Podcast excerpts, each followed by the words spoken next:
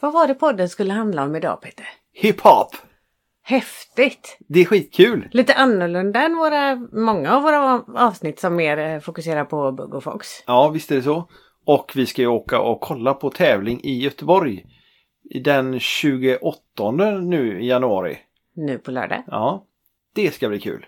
Verkligen. Och vi har ju då träffat Viktor och Sabina som är två av dem som håller i den här tävlingen och som har hållit flera stycken tävlingar redan förra året. Och, På jättekort tid. ja, och flera på gång i år också. Jajamän. Fastän de är en pytte, pytte, pytte liten klubb. Ja, väldigt, väldigt få.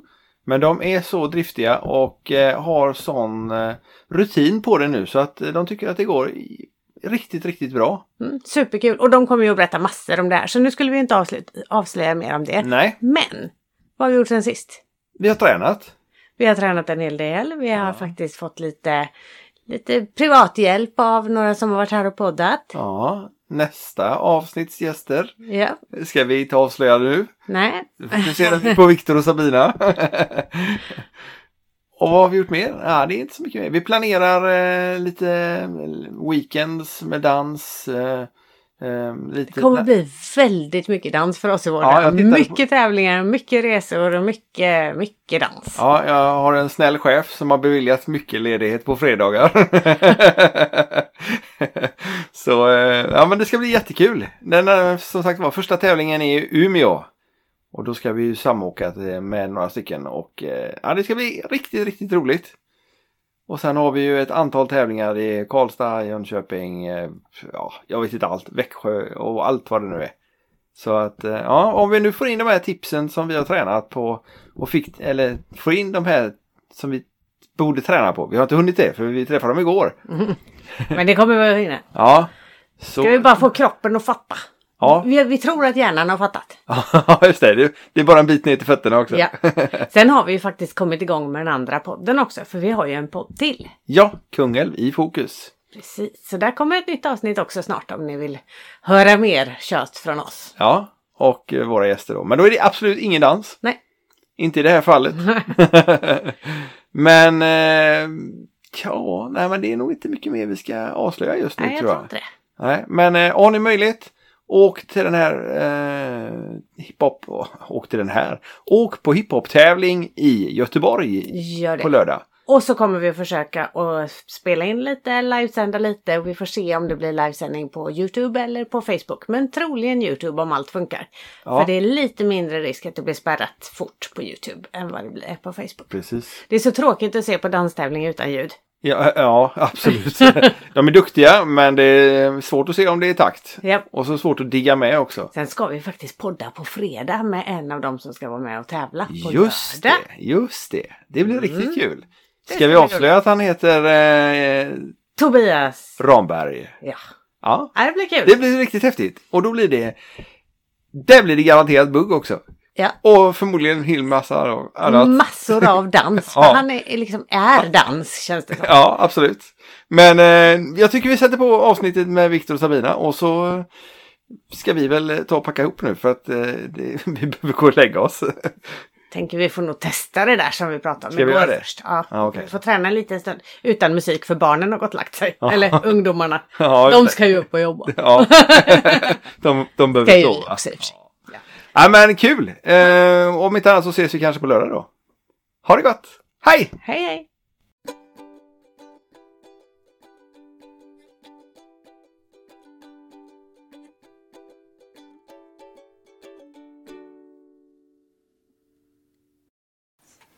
Hejsan och hjärtligt välkomna till Danspassion!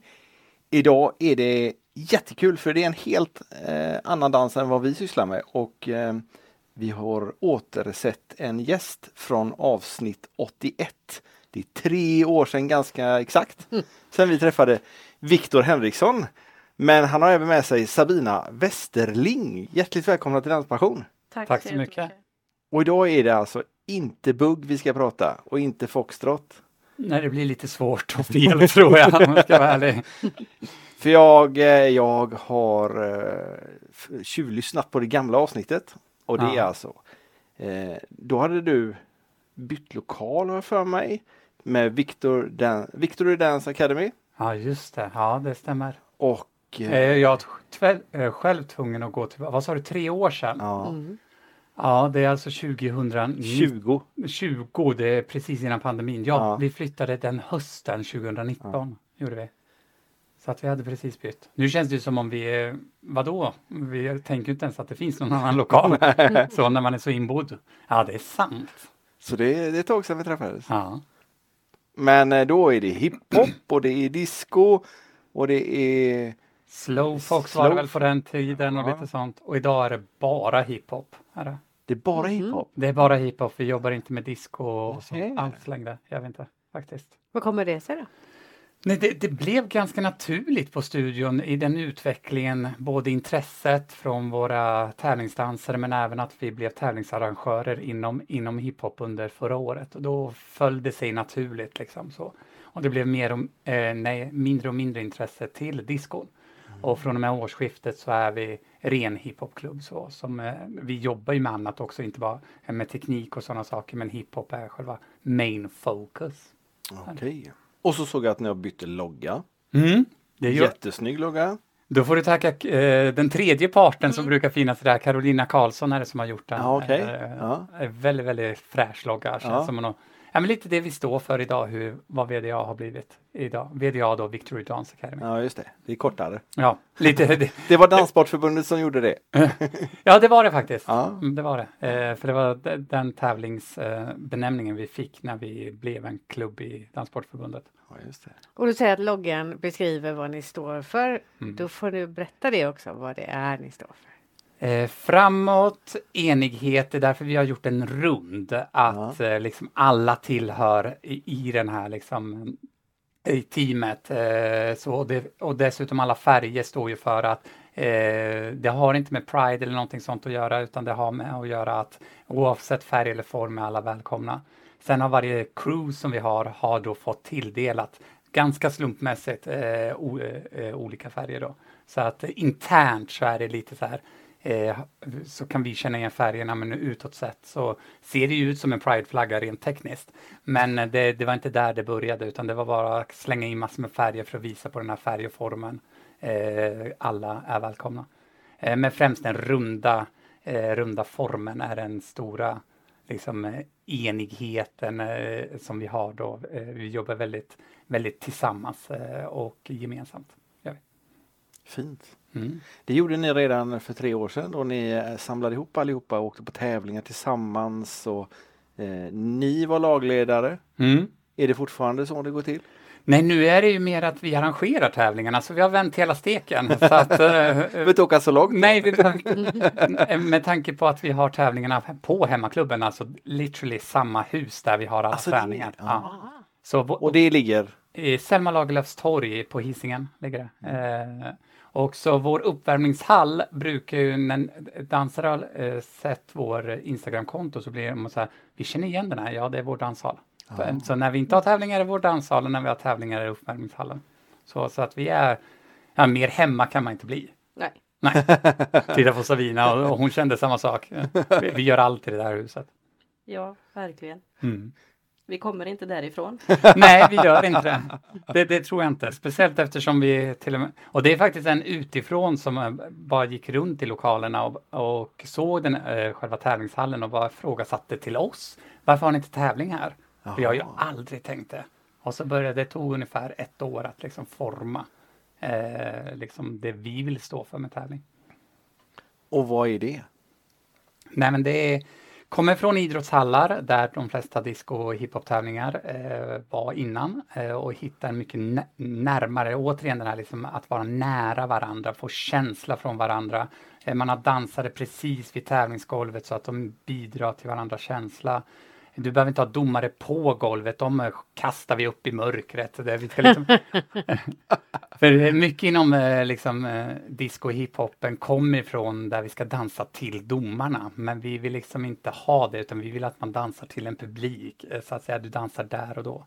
Så att vi, vi ser inte ens domarna och eh, vi har dansarna som tittar på precis vid tävlingsgolvet. De ger varandra energi och du har mycket, mycket mindre hall har du så att du kommer nära den känslan dansarna som tävlar skapar där och då. Så, Så att, eh, och det funkade just med den här hallen också. Jag gjorde det, så att vi har fått en väldigt, eh, väldigt mycket känsla från våra tävlingar. Som man ibland kan sakna när det är för stora avstånd med, i idrottshallar och eh, allt känns så långt bort. Så sätt. Och det har också många tävling, tävlande dansare känt att jag vet inte vad jag ska rikta energin till för det finns nästan ingenting. Det är så långt till närmaste människa. Så.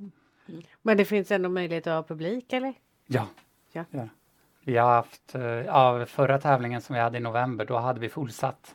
Hade vi, så det var ungefär en 100, 100 i publiken. Var det.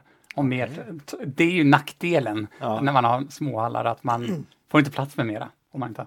Behöver man köpa biljett innan då? Om man ska komma Nej, man köper i entrén. Gör man bara en entrébiljett så eh, gör man. Så att det är jätteroligt. Eh, Ja, men det bästa var ju verkligen att det blev så mycket publik så vi till och med slog ut ve- ventilationen. Ja, just det. Jag förklarade innan vickarna kom på att det är ett Harry Potter-hus vi lever i, så att man vet inte riktigt vad man kan göra och inte göra och man upptäcker allt eftersom. Eh, så så att, ja, vi hade så mycket publik så att det slog ut ventilationen. Och dansare. Och dansare, ja, för de blir ju Lite riktigt... jobbigt för dem. Då. Ja, så att det, det är vårt mission att fixa ventilationen. Mm. Ja. Och när är nu nästa tävling ni ska hålla i? Om en och en halv vecka så startar vi hela tävlingssäsongen. Eh, Och det är datum 28 no- eh, november, eller på säga, nu ska ni höra, januari. 28 januari. Det börjar tidigt. Det börjar tidigt och allt baseras på eh, SM-veckan. För det är vårt SM. Vi, vi hade, kom ju precis från SM och vi ska ha SM igen eh, i februari. Ah. Så då var vi tvungna att ge ta- eh, dansarna en chans att eh, liksom känna på tävlingsgolvet efter julledigheterna innan de ska, annars hade SM varit första. Och det känns lite elakt och eh, kände vi, så att då kastade vi in en tävling. En Men ni har SM-veckan på Selma Lagerlöfstorg? Nej, nej, det är, det, SM-veckan har Skövde. Den är Skövde, ja. den delen också. Ja. Ja, så SM-veckan, de, där har de ju hiphop, slowdance, disco, performing arts, modern och sen har de tio dans. Så vi blandar ju fem olika dansstilar där. Coolt. Ja, väldigt coolt. Är ni involverade i någonting där också? Ja. Båda två? Ja. Såklart. Ja. Vad har ni för roller? Ja, precis. Jag är tävlingskontrollant för hiphopen SM. Och vad gör en tävlingskontrollant? En tävlingskontrollant kollar så att regler följs och, och att dansarna får liksom platsen de behöver. Har de frågor och sånt om något nytt inom reglemente eller om det är någonting de undrar över om platsen. Då kommer de till mig och frågar liksom så stöttar jag upp dem. Och så tittar jag även så musiken uppfyller regler och så tittar jag så funktionärer finns, sjukvårdare finns. Så att allting är liksom min roll och så tittar jag lite så att tävlingsledning också har schack på allting så att de vet vad de ska göra. Vilket är, kan ju vara så om det är en tävlingsledare som inte är så van att, speciellt som den här gången, den får liksom fem discipliner, den ska bygga alla ronder rätt och hej och hå. Så det är inte konstigt att någonting faller ur, ja oj det blev en miss där och då, då kan tävlingskontrollanten stötta upp att vänta innan vi kan starta måste vi bygga upp det här eller vad det nu kan handla om. Så. Men främst också titta till så att domarna har det bra. Mm. Så att eh, mycket när det är större crews eller big team, small teams. Då håller jag mig gärna uppe vid domarna för att ifall om att det är någonting de vill liksom ha hjälp med eller att de känner något obehag. För förr när eh, vi hade tävlingar så var de uppe på en läktare. Och då var det oftast att det fanns publik bakom. Och då stod jag oftast där bakom och såg så ingen tjuvkikade på resultat. och om någon behövde vatten eller något att dricka. Om någon behöver gå på toa för det är lite svårt för en domare att bara stå och vinka för då kan det ju liksom betyda ja vänta lite pausa musiken det är något som inte stämmer. Så då finns jag där och kan förmedla direkt musikansvarig och till tävlingsledning liksom ta tio minuter så de kan gå på toa. Har du, har du någon extra utbildning på det här eller är det bara? Ja, det Ja. har vi. Så att eh, både jag och Viktor har ju gjort en tävlingskontrollant eh. Och det gjorde vi för ett och ett halvt år sedan tror jag. Det var under den samtidigt som jag började på Victory Dance Academy. Mycket möjligt. Jag vet ju inte ens att det är tre år sedan jag var här senast. så Jag ska, jag ska inte lita på mina... Peter sa att det var två år sedan Ja, då. så han har inte heller. Ja, Nej, okej. nej. Tiden går för fort. Ja, det gör den verkligen. Ja, men någonting i alla fall. Och nu sen eh, förra året, alltså 2022, så är det ju jag och Sabina som är ansvarig för reglementet och har gjort reglementet som hiphopen baseras på. Och nu ska vi precis sjösätta ett nytt reglemente, det vill säga det reglementet vi sjösatte i årsskiftet 2022 eh, ska nu få eh, den förändringen och den justeringen som behövs. Eh, så, och det ska mm, förhoppningsvis, om allt går som det ska, så är det sjösatt till augusti 2023 som ett halvår. Jaha. Så, och det är en tävlingskontrollants bästa vapen, höll jag på att säga, men hjälpmedel är ju reglementet och eftersom jag och Sabina till och med har skrivit det eh, ordagrant själva så förhoppningsvis har vi koll på när vi är tävlingskontrollanter, vad vi själva har sagt. Men då har ni utbildat domarna i det också eller? För det innebär väl att de får lite andra förutsättningar också? yes. Vi är Yes. domar, eh, domarutbildare och domarexaminatorer i hiphop också. Jaha. Det har Men- hänt mycket sedan de här tre åren. Domare var du Men det är tävlingar på andra ställen också eller? Ja, Ja. några eh, eh, arrangörer, eh, arrangörsklubbar, då kanske de slår ihop med disco eller så, vilket man såklart får. Eh, så. Men vi är, nog, vi är de enda i, på VDA som har rena hiphop-tävlingar, det vill säga bara hiphop. Och därför har vi haft också lite mer utrymme att forma hiphop-tävlingar eh, så som man är van vid, kanske utomlands, där det är lite mer eh, den kulturella underground-världen, så som de tävlar. Och det är dit vi, vi eh, strävar mot att nå vår hiphop också. Men också främst skapa en gemenskap och ta bort den här riv- rivaliteten som oftast finns. För den fanns väldigt mycket innan att åh den tävlar jag mot den och den ska jag vinna över. Nu är det mycket mer gemenskap på tävlingarna. Mm. De hejar på varann, de hälsar på varann. Alltså den, det fanns inte riktigt för kanske ett och ett halvt, två år sedan. Mm. Hur har ni lyckats med det? Det är nog främst alltså att dra isär det tror jag. Att eh, ta bort liksom och bara ha ren hiphop. För att många Och inte dem- blanda med det disco? och- Nej precis, precis. För att det blir, det blir svårt för vilken arrangör liksom, som väljer att slå ihop disco och hiphop. Att skapa the best of both worlds. Mm. För hiphopen har en helt annan liksom, sal. De har en helt annan stämning på liksom, golvet och med ljus och allt sånt här. Liksom, man kan inte komma ut och dansa hiphop och så är det liksom rosande flashlights. som liksom pumpar till beatet utav musiken. Det blir inte samma sak. Det ska gärna vara lite mörkt och kanske någon ljusare spot istället. Så att det, det är svårt att liksom få till så att det blir bra för båda två. Och just det här, eh, vad, vad är det, just, alltså nu tänker jag till, tänker jag tillbaka när jag tävlade, vad jag, ballonger. Det var, det var liksom så här på discogolvet liksom, Ja, när, när, när någon smällde då var det liksom ingen tänker men i hiphopen då kan man liksom reagera. Så ballonger också är inte jättevanligt. Nej. Vi har ju det men vi, vi håller ju det inte mastigt med en hel sån här entréballong. Nej. Ja. Mycket så här båga, valvbågar med ballonger på diskotävlingar och sånt. Och det är mycket sånt eh, som gör då att när du får den rätta, liksom bara utsmyckningen av en tävling så får du en känsla på Mm. det. Ah, Okej, nu, nu har vi hiphop här. Eller vi har Precis. disco. Lika, lika viktigt är det åt discohållet också att de får utsmyckat på sitt sätt. Mm. Alla dansstilar och det, det blir någonting som dansare att man bara känner man har gjort det för min stil. Jag är Mm. här och det blir en viktig grej. Och det är så kul det Sabina sa, nu har vi våra toppdansare, eh, efter de har kört sina, sina runder, då ställer de ju sig på golvet och kramar om varandra. Mm. De. Vilket är fantastiskt kul att se.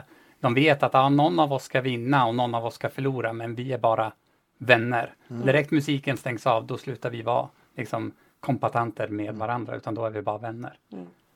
Härligt. Ja, det är Ja. riktigt härligt att se faktiskt.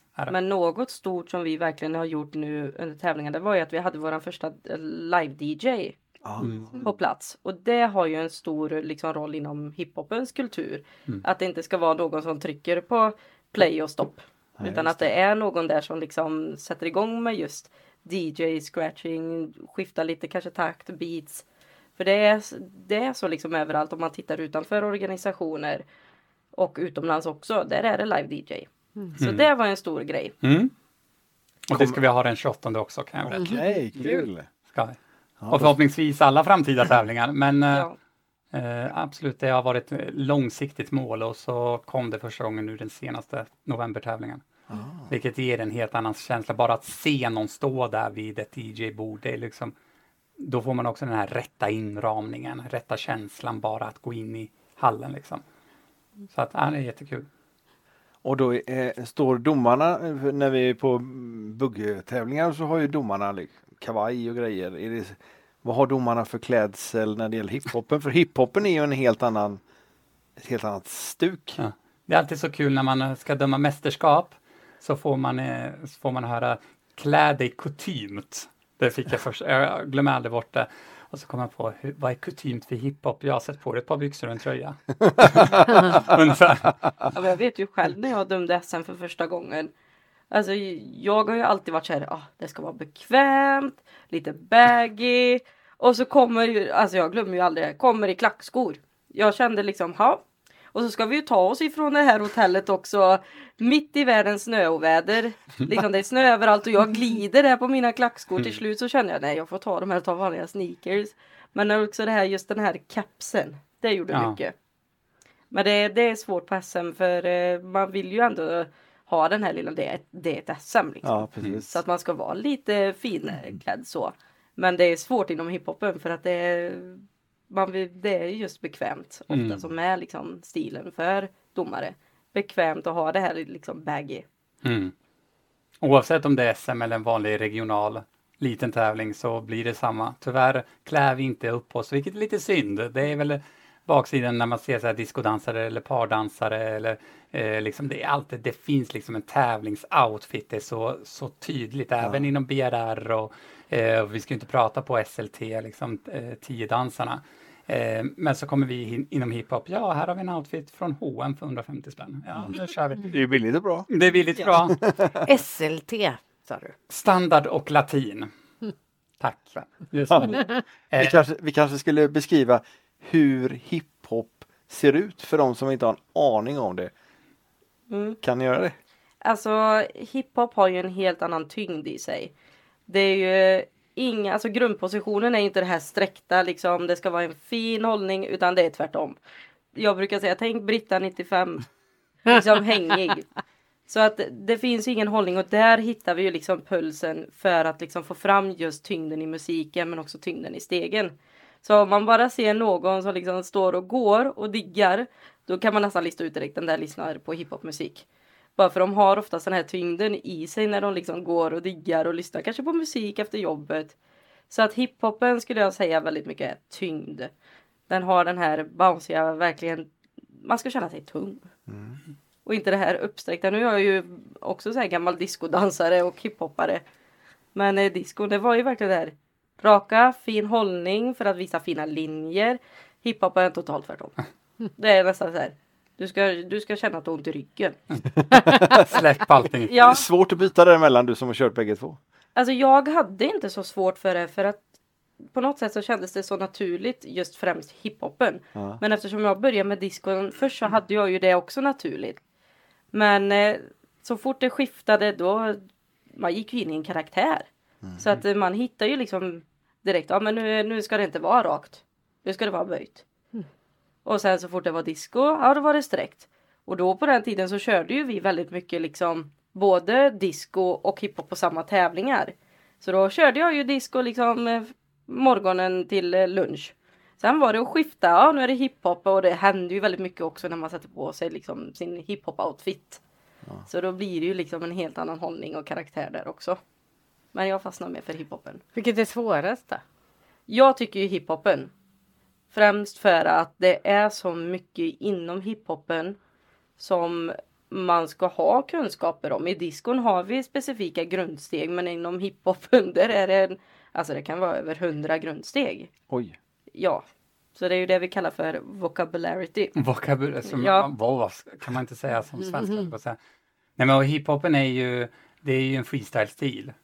Egentligen ska det inte finnas någon koreografi. I de lägre klasserna gör det för att liksom lite smoothly gå in i det. Men sen är ju det en freestyle-stil så du har ju ingen koreografi att gå på utan du går bara där och nu. Och där, då blir det så många olika grejer. Det är både musiken, vad säger musiken till dig? Eh, eh, sen har du ju ett antal steg. Hur ska du liksom kombinera dem på plats i förhållande till hela känslan? Eh, vilken typ av musik, vilken typ av... För hiphop är ju en stil. Sen har vi ju popping, vi har locking, vi har house, vi har breaking. Sen har jag ett antal understilar i det. Mm och kunna träffa rätt i musiken, kunna, men även inte bara träffa eh, själva grundbiten i musiken utan gärna följa någon hi-hat en liten stund eller någon, något annat instrument du hör.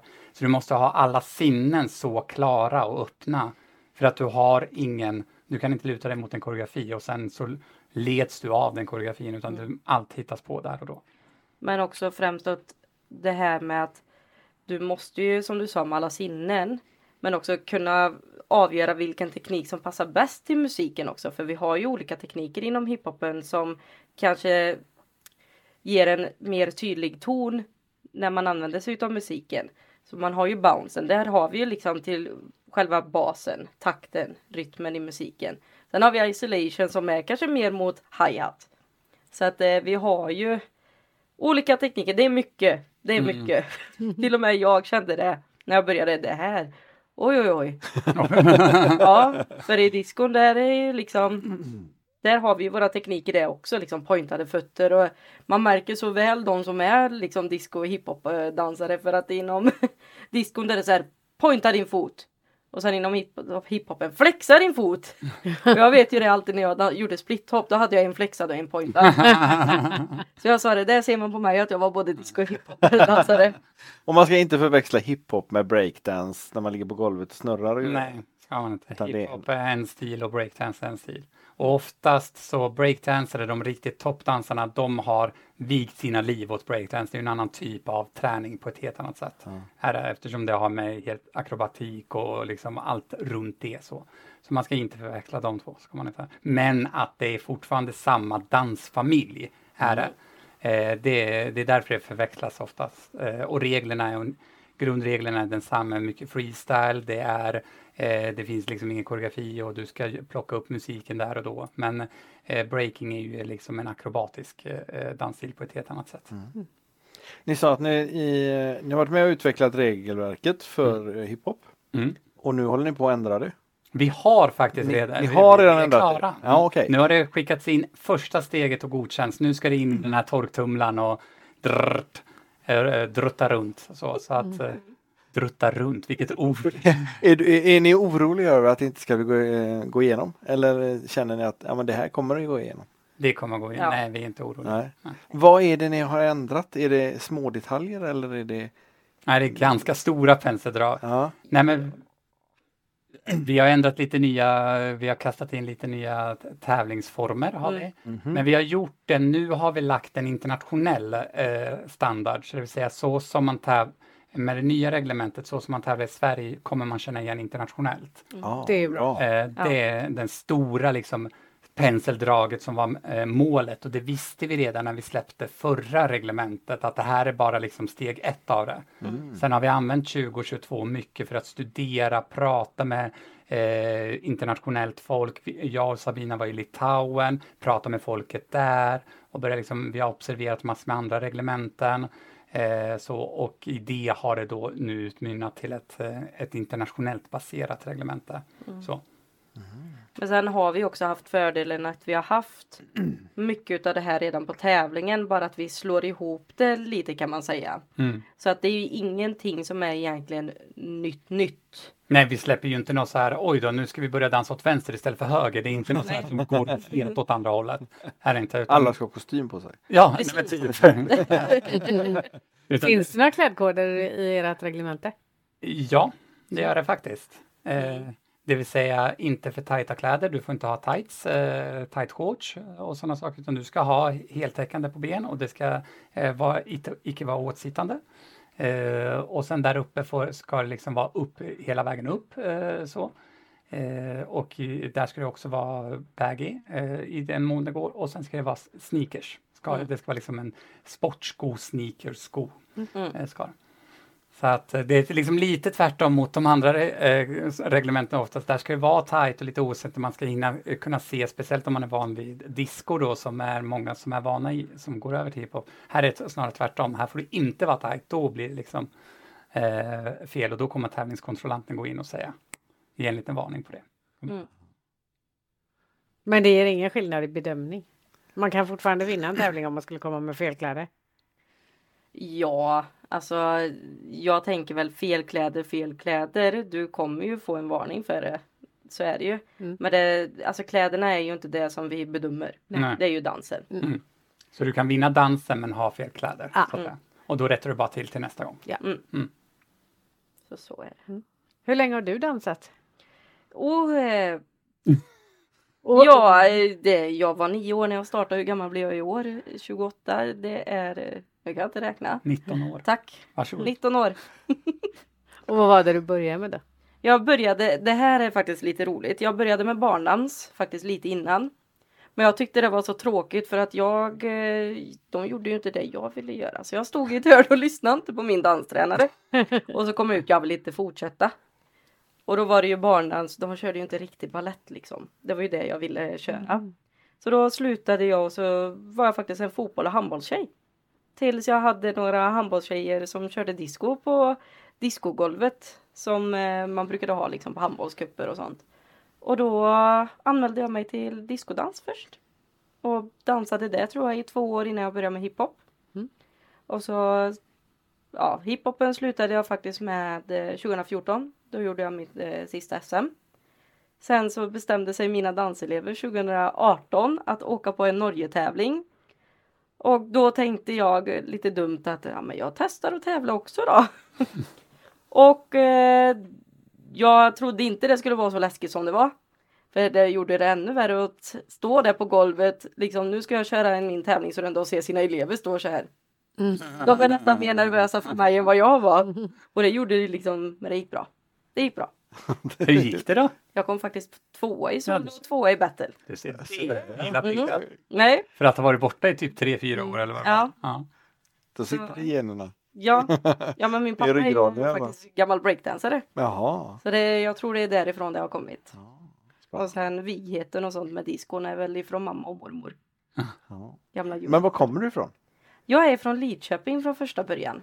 Inte från Göteborg nej. Nej, Nej. fast nu i december så flyttade jag faktiskt eh, till Göteborg. Innan var jag Alingsåsare. Ja, ja, ja, men det var närmare Lidköping till, till studion i alla fall. Ja, ja. För det var ju det värsta var ju verkligen så här åka från Lidköping till Göteborg mitt i en snöstorm.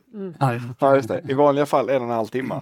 Ja, men det var ju verkligen så här när man kom bort mot eh, Bohus där. Och så skulle man ju upp på den här lilla backen. Det var ju skräcken när det var snöstorm. Oj, oj, oj. Men det var ännu värre när man skulle ta sig hem. Så Ja. sent liksom. Man kom ju hem mycket senare än som var tanken och upp och jobba dagen efter. Ja. Och de kom alltid, har det varit i Göteborg? Mm. Så nu har vi fått ner henne till Göteborg. Nu är hon eh, rotad där. Så kommer hon inte försvinna härifrån. Nej, det är bra. Det är Nej. bra. Kan man dansa hiphop om man är äldre? Eller är det bara unga som dansar? Alla kan dansa. Speciellt hiphop ja, skulle jag säga. men jag är också En väldigt skön stil för när kroppen. man, ba- när man bara vill komma igång med kroppen. Ja. Ja, man har ju grundstilen automatiskt tänker jag. Ja, Du menar att man är Om man lite är fram... över 90 tänkte Ja, jag. Vilka ålderskategorier har ni då? Är det 90 plus? Och så, 80 eller? plus 70 plus. vi har faktiskt bara, om vi tittar i reglementet så finns det bara dolt och det är all, alla 18 plus. Men det är för att inom tävlingsvärlden inom hiphop så har inte Sverige i alla fall samlat på sig mera. För vi, får, vi har tyvärr problemet att eh, vi när de slutat gymnasiet där då är det så mycket annat som eh, liksom är av intresse. Eh, och det, det är nästa mål att liksom försöka höja eh, vad heter det, de vuxnas ålder. Eh, så. Jag mötte ett, eh, lite tiodansare i helgen och det, där är de ju bara vuxna istället. Alltså det är nästan så här tvärtom. Och då sa jag det, kan ni gissa hur gammal vår äldsta aktiva är idag?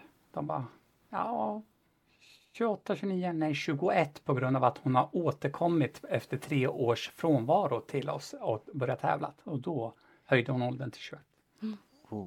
Så att så är vi, det är ett problem som är mycket aktivt och eh, ska tas itu med. Men sen vi, det är så här, slutar intresset så slutar intresset. Men eh, vi hade önskat ha lite äldre faktiskt.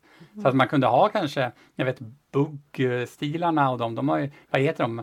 Seniorklass, heter det så? Ja. Ja, så 35 Grand plus. senior Ja. finns också. De har ju lagt in massor, eh, vad säger, det hade man ju önskat att vi hade haft. Mm. seniorklass i hiphop. Gud vad underbart det hade varit att se det.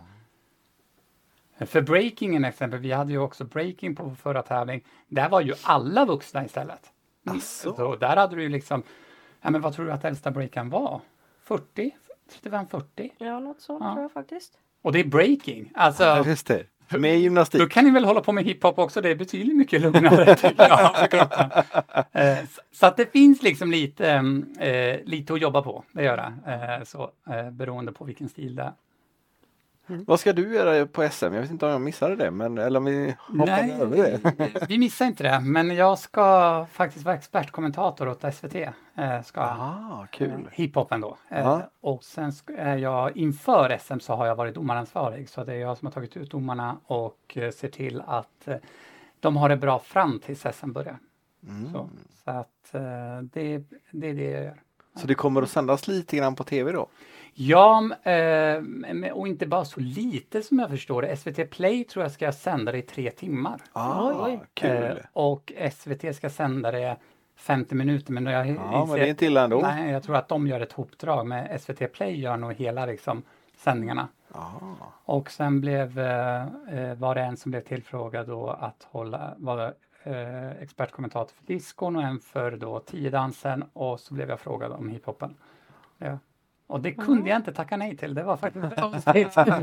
Men jag har aldrig varit, varit det, så jag bara, det måste vi checka av. Det känns spännande. Just det. Så att det ska bli jättekul.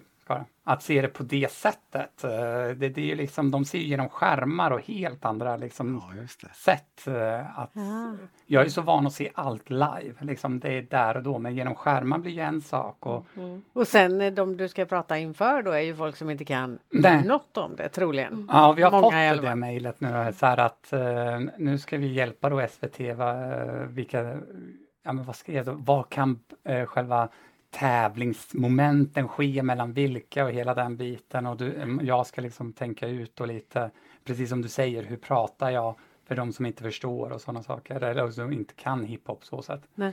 Så att det här ska bli jättespännande att ta sig från det, den synvinkeln.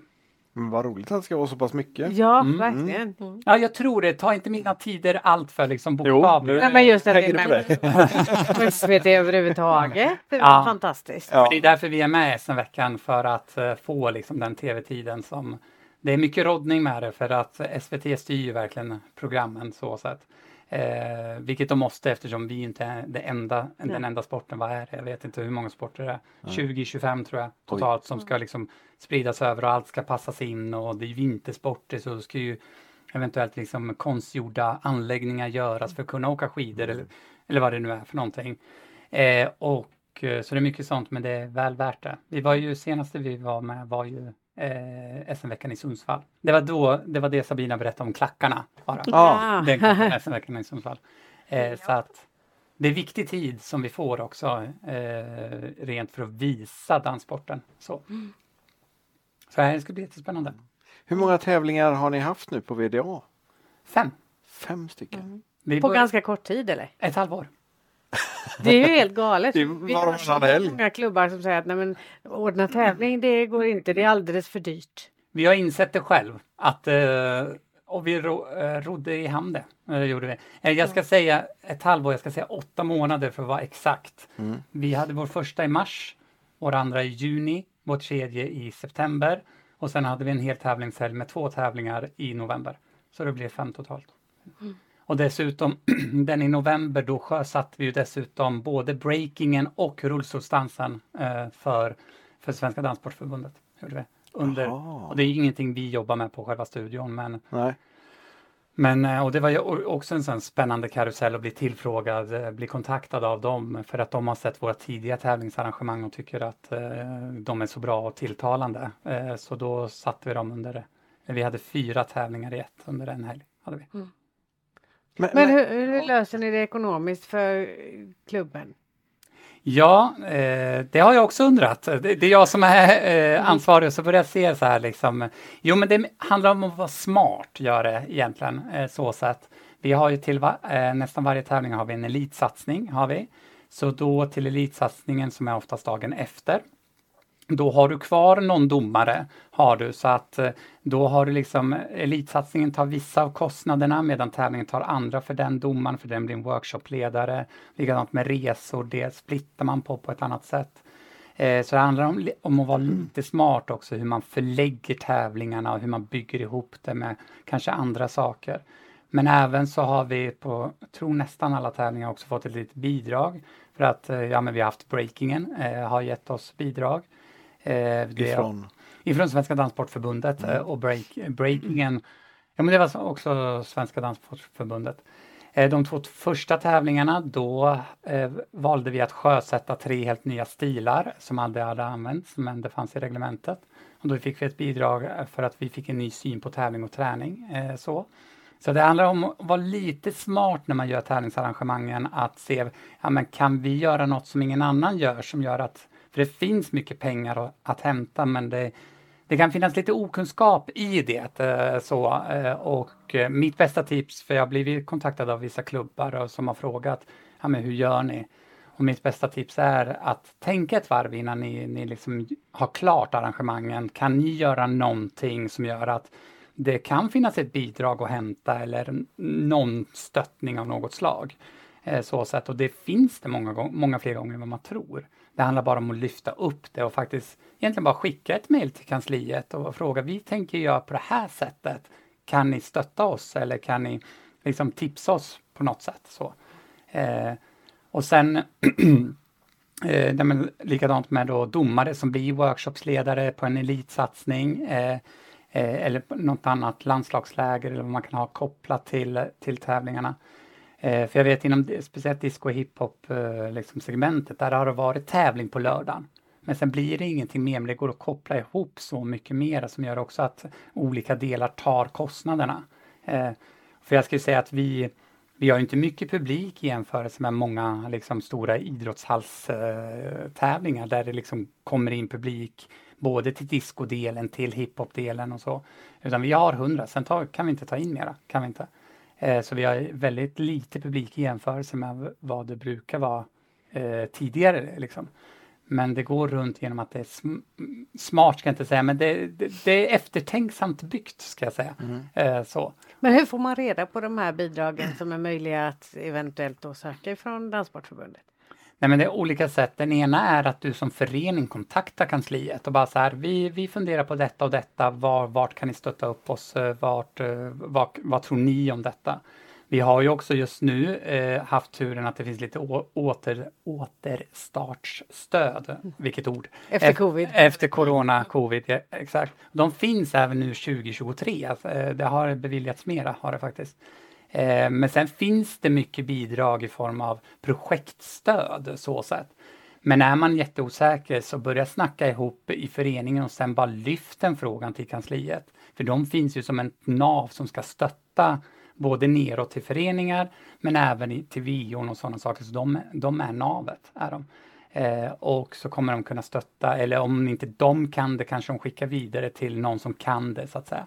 Eh, så att våga fråga, det är nog det bästa. Sen, be, sen be, finns det också på hemsidan att leta runt där, men där kan det vara lite krångligt, en liten djungel ibland. Vad ska man söka på för ord och sånt? Eh, men våga fråga. Det är det absolut bästa tipset. Vi tänker så här, är det fel eller rätt? Eh, vad kan vi få för stöttning? För det finns mycket mer än vad man många gånger tror. För, för ni är en ganska liten förening med få medlemmar. Mm. 15 medlemmar har vi. 15 medlemmar. Mm. Och då och så ska ju många av dem tävla själva. Nästan alla ja. tävlar själva. Och hur får ni tag på hjälp? Hur får ni tag på folk som ställer upp? Och det här har varit, det är jättespännande. Eh, jag har faktiskt varit konferencier på alla våra tävlingar. Men jag kan också hoppa in som domare under, eh, jag har lärt mig att vara, eh, tror jag, mångsidig. Sabina har varit både musikansvarig, tävlingskontrollant, hon hoppar in som domare någon och det också, kan man också vara smart med på tal om ekonomiskt, att man våga Alltså vi som är vana vid tävling, vi kan oftast ha flera roller. Då blir det inte heller lika bekostande liksom så sätt, för då, eh, då är du redan där för, för ditt huvuduppdrag. Så. Eh, sen har vi också haft eh, våra egna dansare. När inte de har startat så är de A-prickare och lite sådana saker. Så vi har liksom verkligen engagerat hela klubben. Föräldrar sitter, st st sitter gör de inte, de står i kaféet och jobbar och entrén. Så att eh, engagerat varje del och man gör olika saker, man hjälps åt. Och det, där skapar vi verkligen den här vi-känslan. Jag är inte bara dansare på hemmaklubbens tävlingar utan jag hjälper till också. Det har varit Ja, dansarna tror jag inte håller med om det här, men vi tycker det har varit en framgångsfaktor. dansarna har nog tyckt många gånger, Viktor, Savina, måste jag vara avprickare? Ja, den starten gör du ingenting på. Ja, men om jag vill äta lunch, det gör du eh, en halvtimme innan. Då, då har du också, vi, vi har tänkt på allt. Tror ni? Ja, tror jag. Förhopp- Förhoppningsvis. Ursäkta om det säger vi så Det här. är väl till att man inte har allt för mycket nerver då eller? Ja, men jag tror att eh, just för att det är hemma, hemmaplan för dansarna så tror jag nerverna släpper eh, Ja. mycket mera. eh, Så, så att man kan liksom, ska man kalla belasta i citationstecken med någonting mer.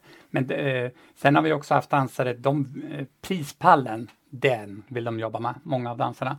Eh, Så då, vi har ju haft dansare som delar ut priser och eh, ja, vi hade någon dansare som sa Åh Viktor, kan jag få vara konferencier? Och jag bara, absolut, lär dig bara hur man gör så. Så att vi vet inte vart vi landar. För planen är sex tävlingar det här året. Är det. Så att eh, kanske behövs någon annan konferencier. Ja, jättegärna faktiskt. Jag är trött på mig själv. så, så att, ja.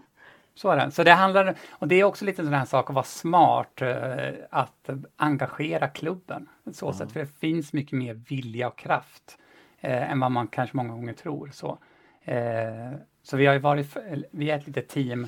Jag vet att ni har haft Kristoffer Karlsson här eh, och han är ju våran ständiga tävlingsledare. han. Eh, och han tar vi från Hudiksvall till Göteborg, det är en ganska bra bit här. Eh, men han vet ju också exakt hur våra tävlingar är uppbyggda, hur det ska vara. Det går vilket det behövs. Vi har Sabina som tävlingskontrollant. Han, eh, nu visar jag hur de sitter också. Hon är nere vid golvet, han upp, eh, uppe på läktaren där vi har hela liksom, tävlingsledningen. Och så jag konferenser som liksom driver fram, vänta. Det är en trestegsraket som har blivit jättesmidig. Är det?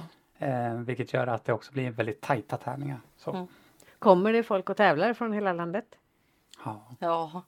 Ja, ja, så, jag var tvungen att tänka efter, ja det gör det. Stockholm, vi har ju till och med fått buggklubbar att börja tävla hos oss. Mm. Vi hade två stycken förra tävlingen. Swing från Växjö och nu är ni nog bättre än mig på det här. Sävsjö tror jag att de heter. Sävsjö, mm, vart det hade varit så skönt att ha någon buggare här. Kristoffer, vad är du? Eh, Långt bort. Ja, långt bort tyvärr. Eh, nej, men Sävsjö är också en Smålandsklubb. Eh, Okej. Och de ska fortsätta tävla hos oss också. Ska de. Som alltså har börjat med hiphop i sin yes. klubb. Yes. Cool. Eh, ja, verkligen. Eh, Då kanske ni får med 35-åringarna. då. ja, en dag. Vi har också haft klubbar som har kommit in eh, på, eh, i förbundet via att de vill börja tävla på våra tävlingar. Eh, där har vi haft en, två, tre, jag tror det är fyra klubbar som under 2022 startades för att börja tävla eh, på våra Oj. tävlingar.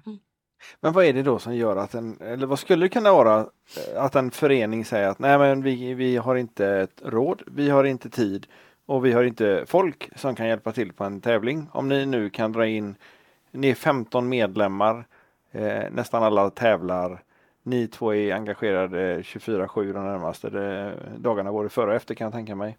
Mm. Mm. Och, eh, och sen kommer det folk från hela landet för att vara med på eran tävling. Vad var frågan? Vad, Sorry! vad, vad kan det vara för argument eller vad kan, vad kan de ha för grunder för de här argumenten att det är för dyrt och det är för svårt och det är för eh, komplicerat och eh, vad var det mer jag sa? Ja. Nej, men tittar man på en ekonomisk kalkyl eh, så bara rakt av, för det finns ju en viss osäkerhet, för du kan inte veta hur många som anmäler sig, hur mycket startavgifter får, vi- får, eh, får vi in, vilka kostnader har vi? Och tittar man på en kalkyl så kostar en tävling ganska mycket. Eh, nu sk- hade det varit skönt att bara säga det, jag presenterade den kalkylen för VDAs styrelse för en vecka sedan. Men jag kommer inte ihåg vad det var nu, men jag tror den senaste tävlingen kostade, då hade vi breaking med också, ska vi vilja, vilket var ett sidoprojekt. Men vi tog kostnaden och fick det sen tillbaka. Så det finns med i vår kalkyl. Men jag tror det kostar 60 eller 65 000 att arrangera Alltså själva utgifterna Mm. för den tävlingen. Och det är ju ganska mycket för en klubb. Ja men det är väldigt I mycket. synnerhet om man har 15 medlemmar. Ja, då har du ätit upp tre år framöver. Ja. ungefär. Eh, men sen så hade vi också intäkter på 80 000 kanske. Så Ja. totalt med bidrag och sådana saker. Ja. Så, eh, så att eh, det, jag tror främst faktiskt av det jag har lärt mig som tävlingsarrangör, eh, det är att vara lite smart. Det är nog det det handlar om, att man inte tar första bästa utformning utan var lite smart. Hur kan man bygga upp just för, som passar din klubb? Hur bygger vi upp med att koppla ihop det med någonting så att den, det någonting tar lite kostnader också? Vilka jobbar vi med? Tar vi domare som är från hela Sverige eller eh, kan vi engagera dem ytterligare? Kan vi engagera tävlingskontrollanten ytterligare? Kan vi eh, eh sådana saker? För det, sitter man och har eh, gör, en sak per person, då rasar det iväg mm. personer. Det behövs ett antal. Gör det. Fixar ni boendepaket och grejer också eller? Mm. Ja. Vi har ett hotell 500 meter bort Ja. eh, som, eh, som vi har samarbete med. Har vi. Sen tänker jag ju också, nu vet inte jag detta exakt, men jag vet ju att te, alltså tekniken kan ju vara en stor del utav Mm. kostnaderna också. Då menar du ljud och mikrofoner och film och allt? Ja. Och sen många använder ju också projektor, skärmar Mm. och att det ska liksom finnas skärmar överallt. Vi har ju turen med våran hall att vi har liksom tekniken där. Mm. Vi har en stor projektor, vi har en stor skärm, vi har bra högtalare, nu tänkte jag säga Ja. hörlurar. och sen har vi liksom mikrofon och allt sånt redan på plats. Som Mm. eh, ingår liksom i hyran Ja. till salen. Vi ska se, exakt, vi ska säga det. Det låter jättefantastiskt att vi, vi har hittat någon magisk kod, men vi ska nog säga att vår hall gör det mycket också. Där har du liksom allt top notch. Det är två stora rena högtalare som hänger liksom. Vad är det för lokal egentligen? Det är en multisal kallas det. Eh, Det är någon sån benämning som jag har förstått det när man bygger där du ska kunna ha både teater, konferenser, du ska kunna ha det som tomt dansgolv, du ska kunna ha publik, eh, du har biograf, du har liksom hela tjottarongen. Och all teknik styrs via en padda på väggen. Och så kan du få ljudutgångar, det är fem stycken i hela salen, det är ju eh, riktig teater, scenljus. Vi har en projektor som täcker hela bakre eh, eh, vad heter det, väggen så där du får upp alla resultat. Så vi ska se det lite modifikation att vi också har haft turen att hitta en sån fantastisk sal som bara liksom, vi har ju inga sådana omkostnader, har vi inte. Så. Det är Eh, ju jättebra. ja, Och det- att det, att det ska fungera där också. Ja, eh, och det har det gjort hittills. Ja. Peppar det. Eh, Så sätt. Eh, Så att det, har, det har underlättat jätte- jättemycket. Sen också läget. eh, Vi har liksom hemköpt 10 meter, nej, Knappt. 20, 20 kanske tvärs över. Eh, Vi har ju liksom allt tack vare att det är liksom i, i, i, en bostad, i ett bostadsområde. Så. Mm. Vi har ju varit på tävlingar där det är långt ut och skjuta hit. Det är 20 minuter med bil till närmaste affär. Liksom, så. Eh, till, vår nackdel, för de går hellre till Hemköpen än, än att köpa från vårt café. Det ena kommer ju med det andra såklart. Ja, just det. Så att eh, ja, det, det är nog viktigt att poängtera att vi har den lyxen också. Har vi att, eh, med den. Så det kan ju också vara en, ett tips till föreningar, se vad ni har för lokalmöjligheter eh, så, i, i er stad. Så, så att om ni kan hitta någon liten som hjälper er, liksom skjutsar er fram redan med allt sånt. För annars behöver man ju hyra in teknik, ljus och det blir ändå inte Ja, men ha två vanliga högtalare i mycket större utrymme dessutom som idrottshallar är. Det ger ju inte det här kraftfulla lju- ljudet. Vilket vi märkte för vår första tävling. Då var dansarna inte van, alltså de var inte beredda på så bra ljud, ljud så att eh, de dansade lite i offbeat nästan hela tiden för de blev så övertaggade för det var så jäkla härligt ljud. Sen lärde de sig till andra tävlingen att oj då. Men de var inte alls beredda på att det skulle vara sån liksom, oj, jättebra ljud. Liksom. Coolt. Ja. Det känns som det skulle vara svårt, näst, alltså fördomsfullt kanske, men att dansa hiphop till dåligt ljud det känns som det skulle vara görsvårt. Ja, Det jag är väl alltid svårt att dansa till dåligt ljud i och för sig. Ja. Men eh, jag tror nog det värsta är om det är för lågt. Ja, Ja. För att eh, jag själv vet ju det. Det värsta jag visste var att höra mina egna steg. Det, det var riktigt jobbigt för då, då hörde man ju också om man var lite före fiket eller lite efter. Och, Åh gud vad jobbigt! Ja. Då Oj. kunde man korrigera. man nej nu markerar jag lite för fort här. Oj, nej nu markerar jag lite efter istället. Så att eh, det, är, det ska gärna vara högt. Mm. Det ska det- vara i kroppen. Ja. Ja, men det, man ska kunna känna den här liksom vibrationen som kommer. Mm. Och det fick ju, det vet jag ju när dans-tv var en tävling hos oss. Då Mm, hade, vi, så, då hade vi så hög mus, alltså musik så att kamerorna skakade. Men det har, det har inte, det har, under pandemin så var det inte helt ovanligt att de ställde dem på eller bredvid en högtalare. Åtminstone såg det ut så. Ja, för de stod och skakade Nej, i det här takt. var längst bort du kunde komma. Jaha. Bara. Oj! För det, då, eh, jag håller på och flaxar här när jag bygger, men vi, eh, eftersom det är en teatersal, om man ser en teater med liksom, gradänger så att man sitter eh, längst ner, sitter längst ner, sen kommer du högre och högre upp. Så högst upp där då, eh, så har du en gång där man har all teknik. Det är där vi sätter domare, tävlingsledare, vi skjuter upp dem så långt vi kan. Och där eh, hade vi, eh, hade det ställts en liksom, filmkamera eller om det var padda, jag kommer inte ihåg. Eh, så, men det var så högt så man, man, man ser hur det vibrerar i takt. Så, så att, ja. Och jag som tänkte vi skulle komma och filma lite nästa vecka. Ni får nog hålla i filmen. Håll Nej, i den. Ja. Och så mycket värdering. Vi sätter en, sätter, där. men vi sätter en kudde under benen, stödbenen. Kudde under benen och, Ja, så att de- kudde vid så står- mikrofonen på Ja, men telefonen. Så att den Det inte, inte kan röra sig. Nej, och så att det inte bara brötar om man eh, lyssnar på Mm. det. Nej, ja, det kommer jag inte ihåg. Det fick vi, vi fick nog inte till det i Nej. ljudupptaget. Utan det är att man ser bilden liksom Ja. Ja, i, i takt. Nej, men ljudet kan nog vara, så länge det är bra ljud så funkar det nog. Mm. Mm. Ja, det är det. det, är det. det är väldigt bra ljud. Det är väldigt bra ljud. Ja. Och du väljer musiken nu i år, i näst, ja, den 28 också eller? Nej, inte denna gång. Eller man kan väl säga att jag valt den för de använder Ja. musiken som jag Ja. har eh, liksom. Rekommenderat. Ja, precis. Men eh, jag ska vara tävlingskontrollant då. Ja. Så vi har en DJ då. Ja just det, Mm. så det. Men eh, han tar musiken från Sabinas eh, rekommendationer och Mm. Eh, musikbibliotek. Ja. Var hittar man en sån DJ? Och de finns, de är många. Ja, de är faktiskt. det? Ja, de är väldigt många. Eh, Jag hittade via, via att vi då samarbetar med Breakingen och han som är projektledare för Breakingen att krokar armen med sin vän som han jobbar med i sin tur Mm. eh, och som kommer ner och, och kör hos oss. Så där är- hittade jag. Sen, sen så finns det. Eh, så. Det är ju det som är svårt med DJ, det är alltid en kostnadsfråga för de, eh, de kommer ju med hel utrustning och har så mycket mer, in, inte bara en datorstopp jag pluggar in. Nej, Så. Eh, så att eh, det är väl det som har varit eh, klubbarna som vi pratar liksom kalkyl och sådana saker. Så ska oj ska jag nu börja bekosta en DJ också.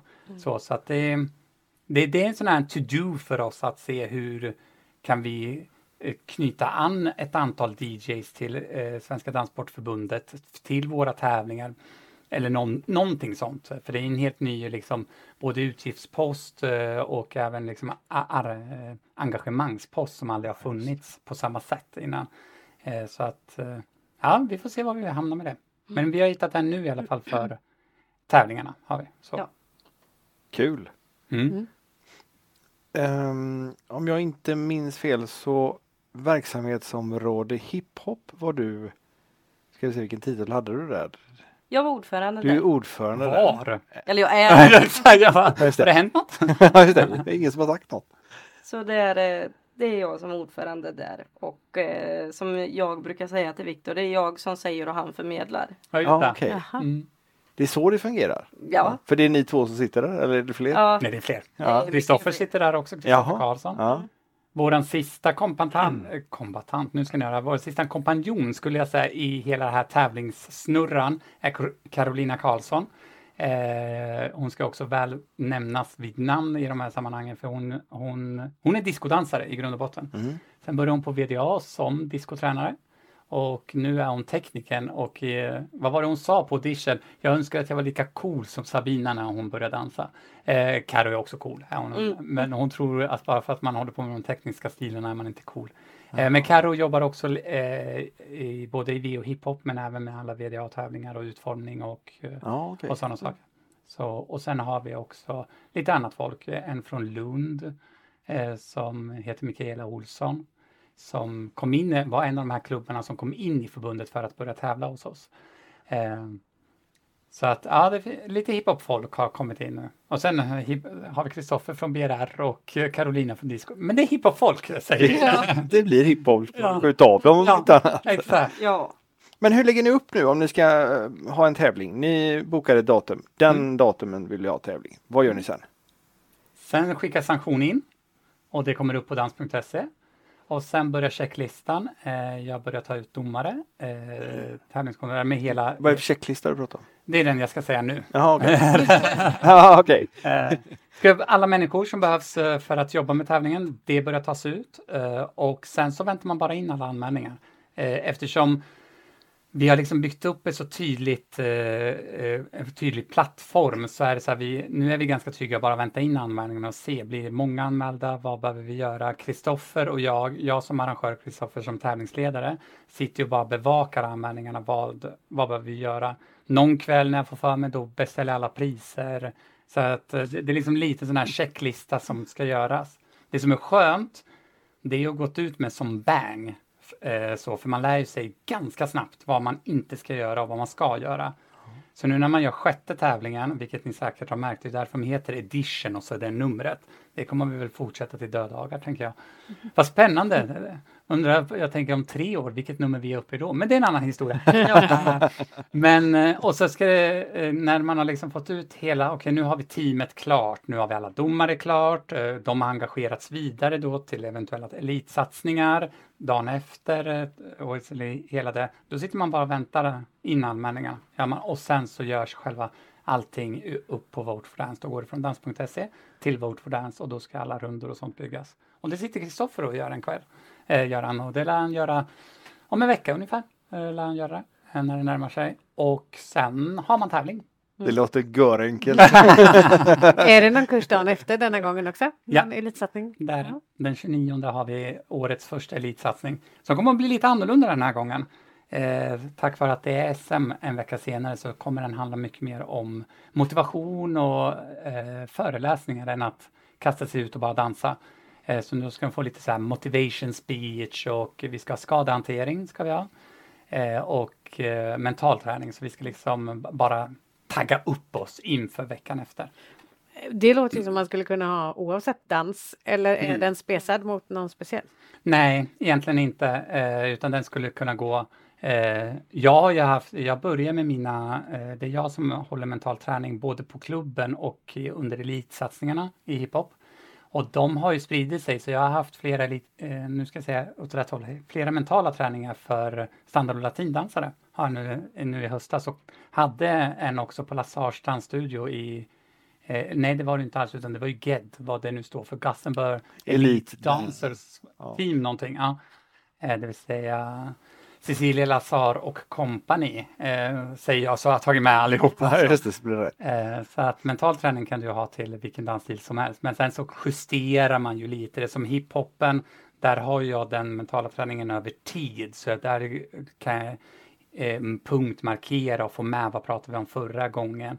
Och när jag gästföreläser mental träning, då blir det mer okej, vad kan vi göra det bästa av här och nu? Då, då tar man ett ämne så att säga. Eh, men den är, den är inte dansbunden annars. Är den inte, utan det är, det är bra med mental träning för alla. Här. Kan du ge några sådana här snabba tips? Snabba tips. Eh, I vilket sammanhang? Ja, just inför tävling.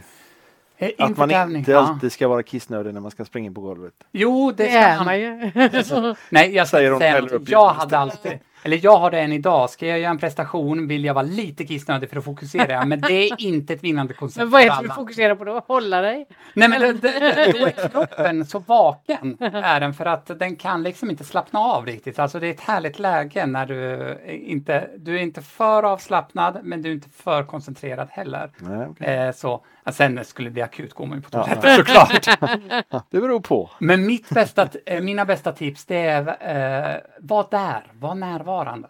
Är mina bästa tips för vad du ska göra. Eh, och sen försök inte överanalysera vad som kommer ske. Det är en dansares stora förmåga. Ja, men om jag tar det här UP-poänget, om jag vinner över den, om jag sitter på, och det, och det, där, då är inte du där. Nej. Du är inte närvarande för din prestation.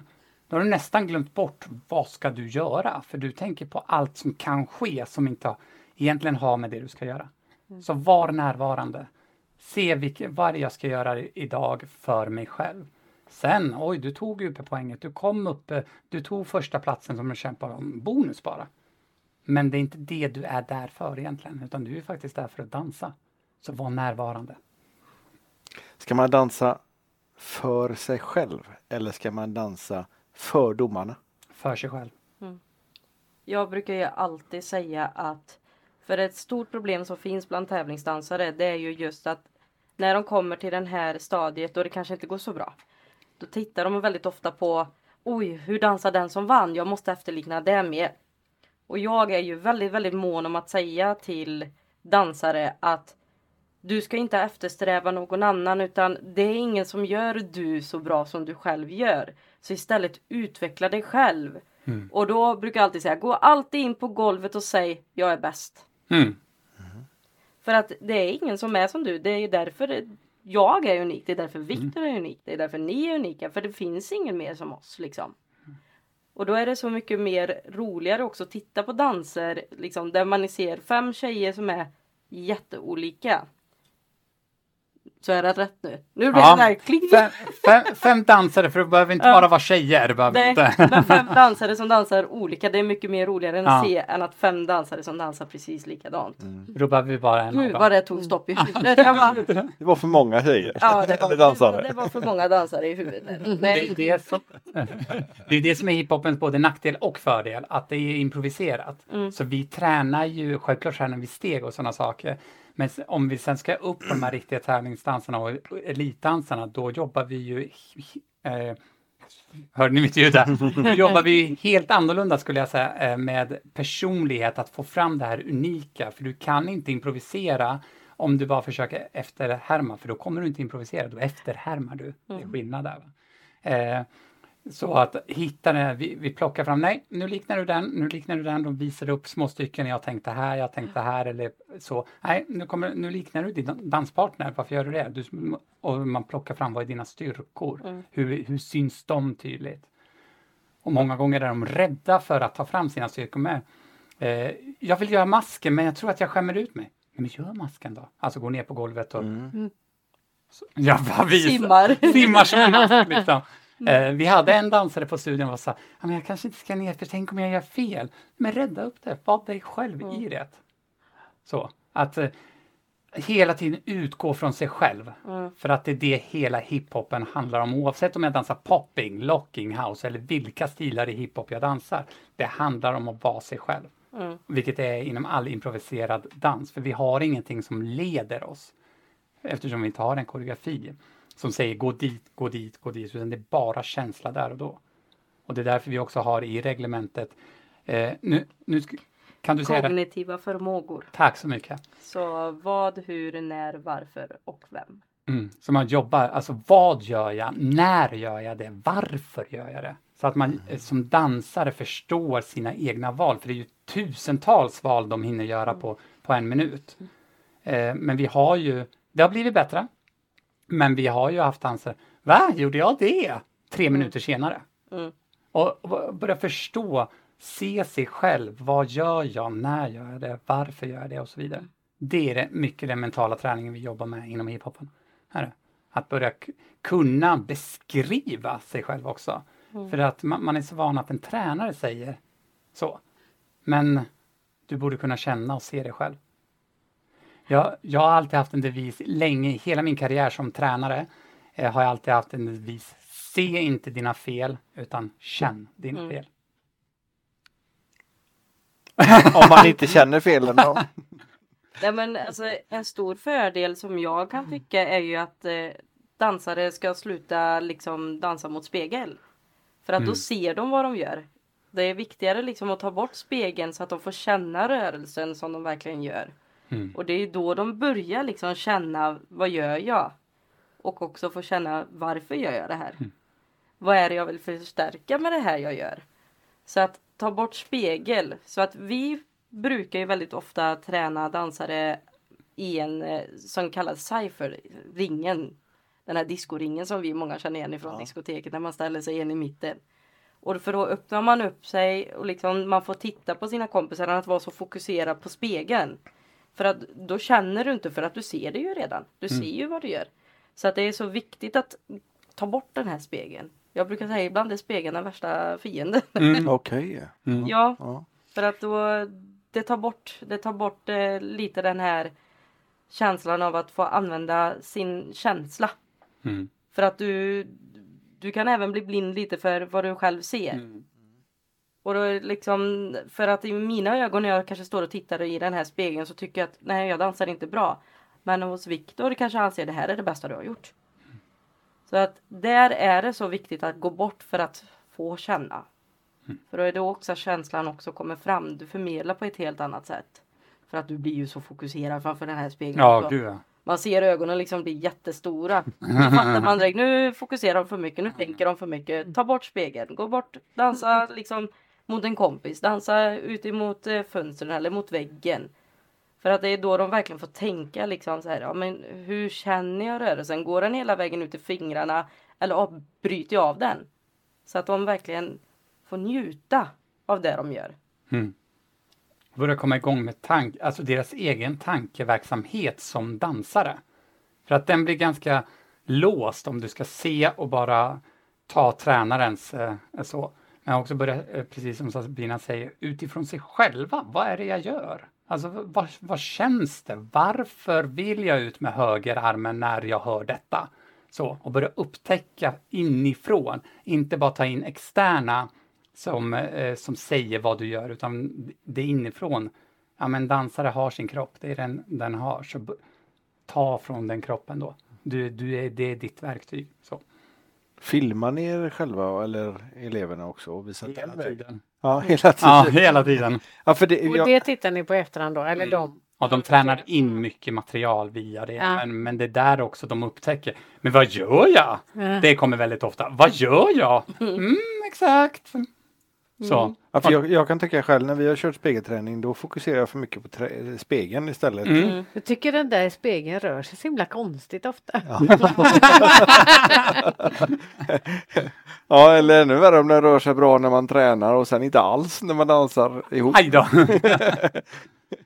Så kan det också vara. Nej, men börja, börja jobba inifrån. Eh, eh, så sätt. Börja hitta de olika. Och när jag hör den här typen av musik då vill jag göra det här. Det här. Inte för att jag ser cool ut eller någonting. eh, Utan det, det är min känsla jag plockar upp där och då. Eh, och jag sa den eh, när jag hade eh, tio dansarna nu hos Cecilia Lazar och kompani i helgen så sa den pure formen av känsla du kan få som tävlingsdansare, det är när du precis har slutat dansa och den känslan som är där och då har ingen påverkat förutom dig själv. Och komma åt dem, vad är det jag egentligen känner? För vi blir påverkade så mycket. Tränaren kommer, åh fasiken vad bra du var! Eller danskompisen kommer, åh det där, ba, ba, ba. Och det, det, då har vi påverkats direkt. Men den första känslan som du har där och då, när musiken, när du har slutat dansat eller klivit av golvet, det, och ingen har sagt någonting till dig, det är den eh, mest äkta känsla du kan ha. Och komma åt det mer också i träning och inse vikten, hur viktigt det är att börja känna sina känslor för att skapa dans. Det hade ju varit väldigt kul att ha en buggträning med den synen på det. Liksom, se vad man skulle göra för rörelser och sånt då. Hur, om det skulle bli annorlunda eller inte. Med tanke på att bugg är improviserat va? Om jag Ja. ja. Ja. Eh, vilka är det? Det är bugg, Lindy Hop improviserat Ja, också? Ja. boogie. Ja. Ja, det här var jättespännande. Hade det. Mm, Så. För att rent tekniskt grundfundament. Jag vet att jag har pratat eh, lite med Mikaela Hellsten som är landslagscoach i, nu ska jag säga rätt, Lindy Hop. Förlåt Mikaela om jag säger fel, om du hör detta. eh, Lindy Hop tror jag att, jo för Stillmans är Boogie Woogie, just det. Ja, just det. Eh, och eh, där vi har pratat lite om sådana här saker. Eh, så sett, bara, bara, bara nosat eh, lite, eh, lite så. Eh, och, eh, och jag tror att det hade kunnat gå att applicera för det är fortfarande Det improviserat. tror jag med. Absolut. Skillnaden är att ni är två. Eh, våra duos är ju, det är bara två människor, liksom så sätt. Men ni ska ju liksom vara två som är hela tiden samsynkade, ihopkopplade på ett annat sätt. Eh, så jag pratat lite med Mikaela att jag är, jag skulle vara intresserad av att skicka in den kunskapen av det här att kunna jobba improviserat två och två in till våra duos. För våra duos är så eh, satta i koreografi. Men egentligen ska ju duo också vara freestyle i hiphop, eh, liksom de riktigt duktiga. Men där är vi inte riktigt än. Det vågar inte duo, duo, duosarna i hiphop släppa även på den höga nivån. Utan då har de, det syns tydligt att det är koreografi där. Dun, dun, dun, det är väldigt så här. eh, Så nu ska du dit och nu ska du dit, hela den biten. Men en duo, en hiphop-duo ska ju likväl improvisera egentligen också. Men de behöver bara få verktygen och den, den är inte lika självklar, är den inte. Men det kan ju däremot de som håller på med eh, pardanser som är improviserade, de förstår ju direkt. Jag, för i min värld, jag skulle tycka det var jättespännande att höra vad boogie-woogie och lindy hop-dansare, hur gör de? Hur improviserar de? Så, mm. så jag tror det går absolut att applicera. Mm. Jag sitter Ja, här och funderar och funderar och funderar. Ja. För jag, jag har ju känt det ibland att eh, ja, den här rundan kändes mm, sådär. Lite stel, lite tråkig. Och så kommer någon och säger den där var skitbra. Jaha, men det kändes inte roligt. Nej. Men ändå så är det tekniskt bra och förmodligen så hade det gått bra på någon tävling också. Kanske just då. Men så dansar vi som vi vill och då eh, Ja, nu gjorde du det och nu gjorde du det och nu gjorde det. Listan blir lång på det man inte borde gjort istället. Ja, Ja, man Men, fastnar gärna där. Ja. precis, precis. Lättare med kritik än beröm. Ja, det är det också. Mm. Absolut. Att man hamnar i det läget. Nej, inte, inte gjorde jag väl så bra den. här. Nej, men exakt. Nej, men skulle lilla jag? Nej, Nej. Då. Väldigt svensk modell, tror Väldigt, jag. väldigt svensk. Ja. Ja, men eh, då, då har vi ju nästa helg bokad. Ja, absolut. Det ska bli superroligt. Det Kul. ska bli kul att få Ja. träffa er igen. Kul Ja, att se hur det funkar på riktigt. Ja, Ja, till lokalen och ja, ja. och höra goa musiken. ja. Ja. Det, om man nu tycker det. Ja, men jag tycker det. Okej. Men jag buggar sällan till den. Nej, det kanske är Fast- svårt. Jag Ja. ska säga ni har, eh, jag ska inte säga ni och vi på något sätt, men riktigt bra, vad är Är det Boogie Woogie som är 50-talsmusiken? Ja, Ja, den kan ju sprätta igång jäkligt mycket i min kropp också. Ja, jag ska, ville bara förmedla det. Ja. Så, ja, så det finns god musik lite överallt. jag. absolut. Absolut, visst gör det Men spännande att se hur de skulle röra sig till om man sätter på någon så här helt oväntad musik. Epadunk. Epa Dunk. Det funkar. Åh, jag har hört för mycket nu. Jag var i Lidköping. jag, var, jag blev så chockad när jag eh, bodde där i Alingsås och helt plötsligt så åker en epatraktor förbi. Jag bara hopp, han kanske kommer från Lidköping. Det. finns inga andra epatraktorer i Men Alingsås. bara i Lidköping. Vad gör ni annars? För jag antar att det det här med dans inte är ert heltidsjobb, eller? Nej, Nej. jobbet vid sidan av som jag brukar uttrycka mig. Eh, då jobbar jag på ett, ett aktivitetscenter som heter Gökboet. Ja. Men det var själva dagsjobbet. Sen all annan tid går till att eh, snart eh, gifta mig och även då Åh. dansen. Grattis! Tack så mycket. vad roligt. Mm. När? 3 juni Ja, 2023. Mm. stort bröllop. Helst inte, men det håller på att gå till hållet. Jag kommer att planera mycket stora evenemang på ett år. Liksom. ja, Har inte och svitar in det på en tävling då? nej, alltså det själva grejen är att bröllopsfesten ska vara i tävlingshallen. Ah! Så vi har kopplat ihop eh, eh, min fästman då Martin och mitt favoritjobb i Göteborg för det var där vi träffades. Och byggt hela bröllopet runt det. Han, han jobbar på paddan, eh, sightseeingbåtarna Aha. som guide så att vi ska eh, viga oss på en båt. Ah, vad coolt! Mm? På en paddanbåt? Nej, det går inte tyvärr, men de har flera. De har deras kanalbåtar som går hissingen runt och sånt eh, som är liksom tvåvånings, Ah. så mycket större då. Så en av dem är det. Och sen så förflyttar vi oss till studion. Så jag, kom, jag säger jag kommer att dö på den där studion, verkligen. så. Den är verkligen hemma nu. Ja, men det, det är verkligen så. Är det. Ja, och jag är utbildad, utbildad, nu låter det så hemskt, jag var, det är två år sedan snart. Jag är eh, fritidspedagog och eh, utbildad idrottslärare. Ja. Så jag jobbar på en skola i Göteborg. Ja, Eh, och sen så har jag lite sidohobbys med eh, streaming och eh, måla. Vad gör jag mer? Tatuerar. Ja. Och sen läggs ju väldigt mycket tid på min katt. På din Okej. katt. Ja, De sover ju 20 timmar om dygnet.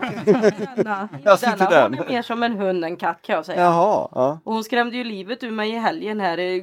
Då hade jag lite kompisar över det som fick titta på nya lägenheten som jag har flyttat in i. Och mitt i det, vart är min katt? Vart är min katt? Så jag börjar ju springa och sen så ropar de, hon sitter där.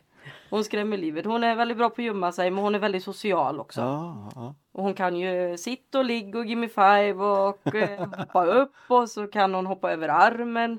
Ni hon är mer det. som det låter- som en hund, ja. Ja. Och jag var ju faktiskt utan henne i nästan tre månader när jag flyttade till Alingsås. För de var väldigt allergiska de som Ja. hyrde av. Så hon fick inte följa med. Så att eh, nu har ju hon äntligen fått följa med mig hem. Åh. Och hon har blivit en riktig storstadstjej redan. Det första hon gjorde när hon kom in i lägenheten det var att sätta sig vid fönstret och titta ut. Ja. Bor du, bor du hyfsat nära studion eller bor du in i centrum eller? Ja, jag bor väl på andra sidan kan man väl säga. Högst på höjd bor jag. Ja okej. Ja, Så det- det är ju det är sätt och vis åt andra. Jag är så dålig på Göteborg. ja men Jag det är en bit emellan i alla fall. Jag vet inte förhållanden, det kan inte Ja, jag. men Jag tar en buss och så kom, tar ni mig till... det, blir, det blir ju lite snett mittemot kan vi säga. Ja Mm. men det är några mil emellan faktiskt. Ja, Mm. men det, det, det är nära till allting kan jag säga. Det är nära till Viktor, nära till jobbet, det är nära till studion. Ja. Så det går an. Mm. Vad går an. streamar du för något då? Jag streamar mycket spel. Och sen så streamar jag ibland också när jag sitter och målar på padda eller för hand. Jaha. Och pratar då liksom? Ja, jag du- pratar med mina tittare som finns på andra sidan skärmen. Ja. Och de kan då prata tillbaka till ja, dig? så liksom. de brukar skriva eller så har jag vänner som sitter liksom i en samtalsrum som vi kallar, Jaha. det, vi kallar det för Discord. Och där kan vi sitta flera stycken och bara sitta och prata. Ha det trevligt. Det här är något vi får ta. eh, Det hade varit kul att göra för danspassion. Ja, men det är Danspassion 2.0. Ja är det. precis. Mm. Så. Nej, men jag vet ju, alltså i början när vi startade ni, liksom under coviden där och pratade om distanstävlingar eller vad heter det, digitala Ja, tävlingar. det. Då sa ju jag redan där att det hade ju varit så kul att streama det här via den här streamingsidan Twitch. Mm. För där kan ju alla se. Men, Alla har det, men det försvinner ju sen va? Ja, man kan välja att det ska försvinna eller om det ska vara kvar. Alltså det kan man? Mm. Jaha. Och sen har man otur så är det någon som klipper också. Nej. Nej. Nej, vad jag brukar säga så för de brukar klippa mig för att de är väldigt bra på att skrämma mig, mina kompisar. Så brukar man alltid klippa när jag blir skrämd. Ja. Jaha. De har man sett Ja. ett antal. Ja, de älskar ju du. Ja, oh ja. För jag är lika lätt skrämd Och var hittar man dig då? då? Ja, då hittar man mig på eh, Twitch. Nej, men jag heter eh, Sabinas på Twitch. Så där brukar jag sitta och eh, streama. Vi lägger en liten länk till det tycker Ja, jag. det tycker jag. Ja, vad trevligt. Tack så jättemycket. Dansar ni någonting fortfarande också eller är ni bara instruktörer, tävlingsledare och eh, landslagskapten och allt annat? Domare och... Ja. Alltså dansa gör man ju hela tiden. Jag brukar ju stå och laga mat och dansa. Eh, Men Ja. jag tävlar inte längre. Nej. Jag är inte aktivt tävlande. Eh, om jag har möjlighet att åka på någon tävling som inte är eh, organisations liksom, arrangerad så kanske jag gör det ibland. Men eh, just nu så är det lite svårt. Mm. Tyvärr. För du skulle operera dig dessutom. Ja, jag ska ju operera knät. Tyvärr. Dansarens liv, fast dock har jag inte gjort det när jag dansat. Nej. Dum nog så lägg, nu har jag verkligen fått lära min läxa. Jag har spelat fotboll. Ja. Sådana Har vi inte lärt oss? Ja. Har vi inte lärt oss? Men det. värsta var ju också att jag, jag skadade faktiskt knät när jag var på en dansläger. Jaha. Och så hade vi pratat om knäskador samma dag. Nej, du skulle bara visa då. Så här ska ni inte göra. Ja, precis, men det roliga var faktiskt när jag skadade knät så eh, gick jag faktiskt på det dagen efter. Så jag tänkte ja men jag har bara gjort en liten vridning. Sen när de sa vad det var då var det lite oh, okej. Då blir det operation då. Så jag har ju främre korsbandet av. Oj. Och sen ska de byta ut båda ledbanden. Så det blir, man kan säga att jag blir nästan stelopererad i knät. Men det sa de har sina fördelar för jag har väldigt överrörliga knän. Fick jag Jaha. reda på. Men när jag skadade insida ledband bara så här drog lite trådar på fotboll fredagen den 13 också. Då gick jag ju på kryckor i tre månader. Och det här gick jag liksom med dagen efter. Och du fortsatte med fotboll efteråt också? Eh, när jag skadade första Nej, jag tänkte de första skadorna där. Då- Tre månaders kryckor. Ja, ett år efter så började jag med fotboll igen. Ja. Och då var det meant to be att det andra knät, ni hör ju. Det var näst, nästan, lite, nästan lite rätt åt henne. Ja, exakt. När jag gjorde den här skadan då hade jag faktiskt lagt av med fotboll. Alltså, okej. Det var liksom en ledarmatch, liksom ledarna mot eh, barnen. Så då sprang jag efter ett liten pojk där som jag tänkte, ja men jag följer med lite fint. Och så sprang han ju förbi mig och så skulle jag följa med och då gick knät åt svängen. Oh. Ja, tyvärr. Men man lär sig sin läxa så nu sa jag det. Jag lovar, skorna är på hyllan och jag har till och med sålt mina fotbollsskor. så det blir bra. Jag tänkte bara kolla, hur funkade det under eh, pandemin? Hade ni någon typ av lektioner eller? Vi dubblar ju klubbens medlemsantal under pandemin så att vi var ju inte bra för alla de här formulären och, eh, som kom ut så här. Åh, hur mycket har ni förlorat? Nej, vi dubblade. Vi var en av, tack vare att vi var så små, Mm. och vilket vi alltid har varit, så kunde vi hela tiden bedriva verksamhet. Det påverkar liksom, eh, ja, men, Och sen hade ni ju ungdomar och de fick ju fortsätta med sin idrott. Exakt, exakt. Så vi blev ju nästan så här last man standing i liksom närområdet av dans. Eh, Så, så att eh, vi, ja, nu ska vi se, jo men exakt sommaren 2020, eh, höstterminen där. Eh, då hade det knappt varit ett halvår själva pandemin. Eh, då eh, tror jag det kom dubbelt så många som vi hade. Oj. Eh, så för att, eh, och jag vet första tiden av pandemin då var det så lätt för oss för att det var något avstånd du skulle hålla och jag kommer inte ihåg alla eh, pandemiregler. Och det var ju, det blev liksom, ja vi gjorde några rutor vill jag minnas och sådana saker men de var ju så få i salen redan. Så att det, det funkade, det påverkades inte någon nämnvärt, gjorde det inte. Och sen men det var en gång det påverkades. Det- var när någon restriktion under 18 och över 18 kom. Det, jag minns inte exakt vad den det. sa. Eh, så, men då hade vi en eller två tjejer som precis hade blivit 18. Vi pratade liksom bara några veckor det handlade om. Så då valde vi att då frågade vi föräldrarna och, eh, och dansarna. Nu finns det här, ni får ta ställning. Vill ni stänga av er eller vad det nu handlade om? Så nej, det ville de inte. Men då var det aktivt så att vi frågade. Men det var den enda gången det påverkade. Var det. Eh, jag kommer inte ihåg vad regeln var, men det var någonting som var över under 18 vill jag minnas. Har ni hållit kvar det medlemsantalet? Mm, gud. Ja, det har vi nog mer eller mindre. Mm. Ja, vi skulle plus minus så, en, Mm, två någonting. Eh, lite snabb huvudräkning så borde vi ha gjort det. Vad kul. Ja.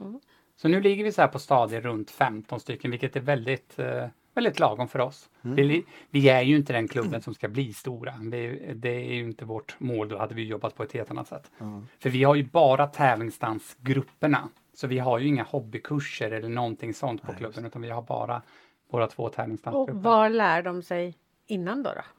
Då kommer de eh, antingen från någon kulturskola eller någon annan dansskola eh, där de bygger upp sig lite och nu är det dags för dem att ta det här steget att börja med tävlingsdans men det kan inte deras skola eller vad det, vart det nu är erbjuda dem.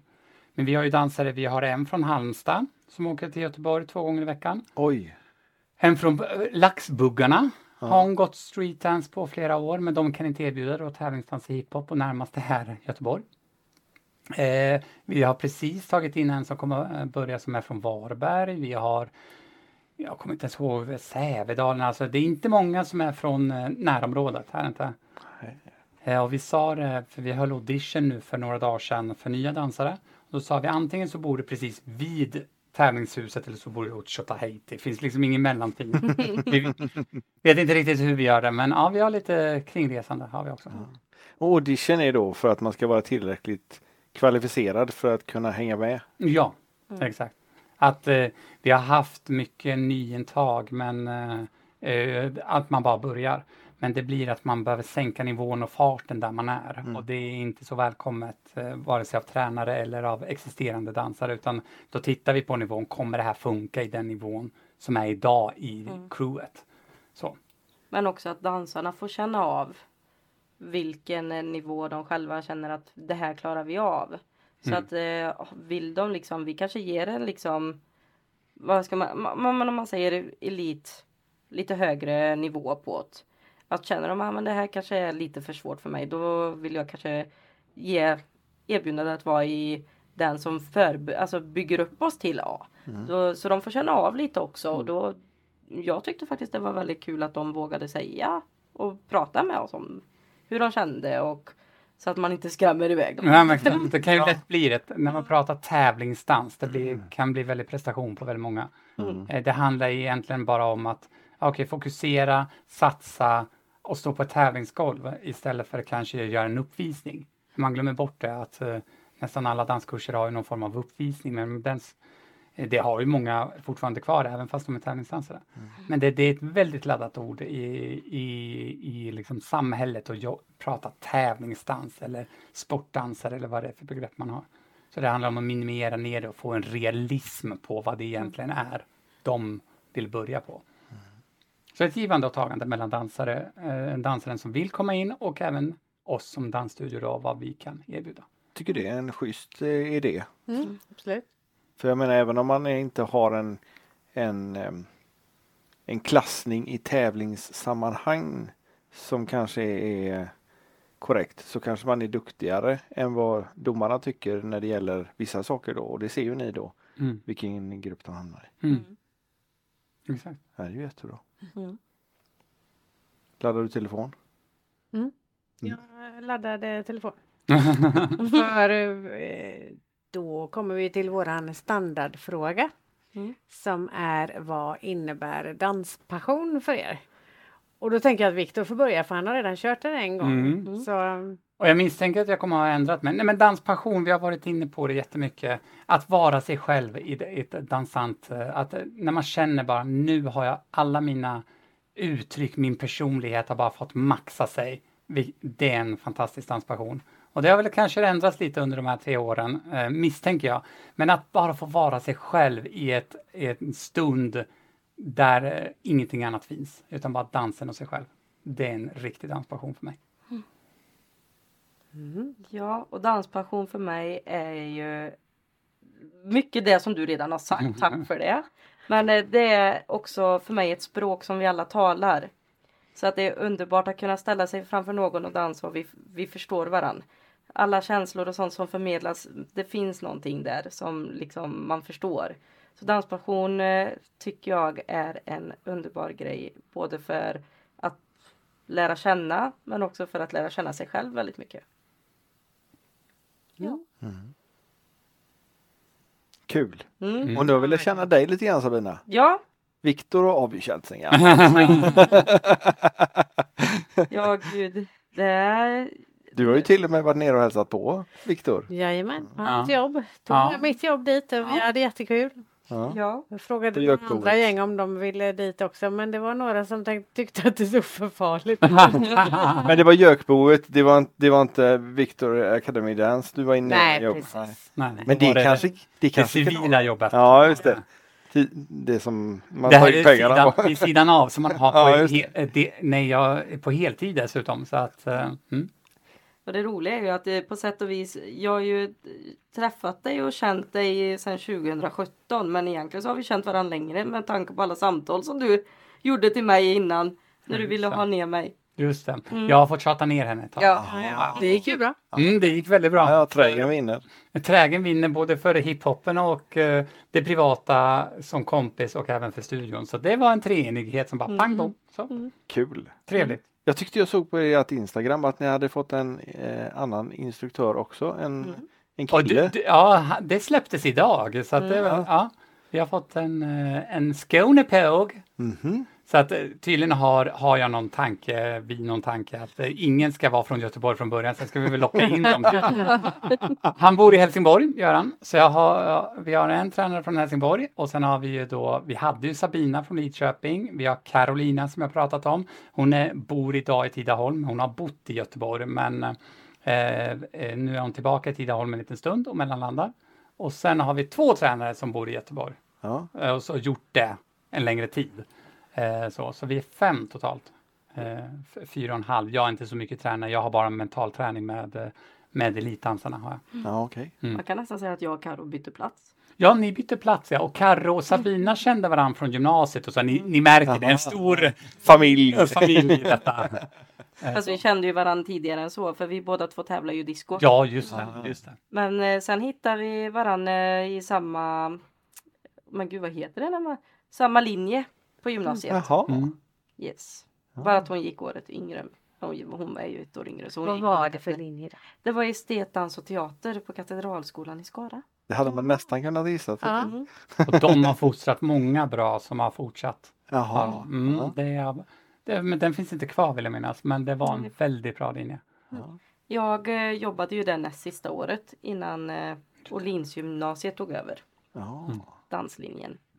Så då träffade jag ju mina gamla lärare och så. Mm. Så fick man vara kollega helt enkelt. Lite konstigt men det var kul. Men sen tyvärr så kom ju pandemin. Då. ja, just det. Och, eh, så då fick jag hålla mycket digitala lektioner. Det är svårt va? Nej det var jättekul. Ja, okej. Det är mycket skratt. Det är svårt såklart. För Ja, helt plötsligt så hör man en som säger Sabina, man ser bara dina fötter. Sabina, vi ser bara ditt ansikte. Och så ska man försöka lirka på den här kameran. Men eh, d- då gör vi så här. Nu visar jag vad ni ska göra med huvudet och sen när jag hoppar ner till fötterna säger ni till och då visar jag fötterna istället. Så det var lite komiska grejer så. Men det, det var roligt men såklart var det svårt. Ja, för det är svårt att komma och peta på någon eller höja armen eller eh, ja, det kanske inte är så mycket i, i hiphop men eh, men om du sätter foten där istället om du ska lära några steg eller något Mm. sånt där då så. Det värsta var ju att göra spegel, eh, spegelvänt. Ja just det. Det var ju det värsta med det. Trodde Kan jag du faktiskt- inte vända det på kameran? Jo, jo, jo, det kan man ju, men jag är ju lite halvskadad med det här eh, eh, höger och vänster efter jag har eh, varit eh, kombatinstruktör så tränat eh. Kombatinstruktör Ja, det är, ett, det är ett speciellt eh, Okej. träningspass. Och då sa ju jag alltid, ja nu gör ni höger och så står man där och gör vänster. Så att när jag instruerar så har jag mycket lättare att stå framför dem. Mm. Liksom och instruera än att titta mig själv i spegeln. För då får jag stå så här och hö, Nej, jo, höger. Det var Så- olika färg på hand. Ja, det är sant. Nej men jag lärde mig ju den här. Den som pekar, den som ser ut som ett L när du tittar på den, det, det är vänster. Ah. Så left. Ah, åh, den var smart! Ja, den har jag inte tänkt smart. på. Nej, Ah, Nej, det har jag aldrig hört heller. Jag sysslade ju med vallning innan med fårvallning och kor och så. Då var det också så att man stod så. Då skulle man säga höger och då var det ju att hunden skulle gå Mm, sitt höger och mm, inte mitt höger eller mitt vänster då. Så, ja. så då fick man tänka på Varför tvärtom. måste allt vara så krångligt? Ja, jag vet Ja. det. Samma som att köra radiostyrd bil är också tvärtom när den kör mot dig. ja. Eller Jag känner bara det är tur att jag inte har det problemet när jag kör bil. Då ska det höger, svänger åt vänster. Ditt andra höger. Nej. Ja, vad roligt. Nej, men eh, jag ser verkligen fram emot eh, mot, eh, åka ner till eh, Selma Lagerlöfs torg i Göteborg den 28 januari. Mm. Mm. Det ska bli jättekul. Ja, Ni är varmt välkomna. tack. Och jättestort tack för att ni kom hit. Tack för att man får komma. Sabina fick- Westerling och Viktor Henriksson ifrån Victory Dance Academy Mm. I Göteborg. Ja. Och så hoppas vi ju då att vi kan filma lite på tävlingen. Ja, precis. Även de där hemma kan kolla så småningom. Jo. Och i så fall så lägger vi alla möjliga länkar på eh, Danspassions eh, Facebook. Ja. Så att, eh, för det var ingen dans-tv denna gången tror jag. Nej. Men ni skulle livesända? nej, vi ska In, inte. ni ska inte livesända? Nej, då får vi ett större och viktigare uppdrag. Ja, Mm. Ja, så är det. ni blir nyckelpersoner. Känn ingen Ja. press. Nej. Precis. Det gäller att ha kontakt Ska vi som att- tävling. Ska vi se att det inte finns något internet där. Jo, internetet är riktigt bra. Vi kan koppla upp hela tävlingen utan att det händer något. Oh, Ja. ja. men då kanske det går att se tävlingen live, vem vet? Ja, vi hoppas på det. Ja. Tror du att vi kan få se någon dans här ute sen? Jag Eller- vet inte. Nej. Vi, vi tar en diskussion om det sen. Man kanske måste ha ett visst golv eller sådär. Ja. Mm. Ja, det kanske inte funkar med vårt bugggolv.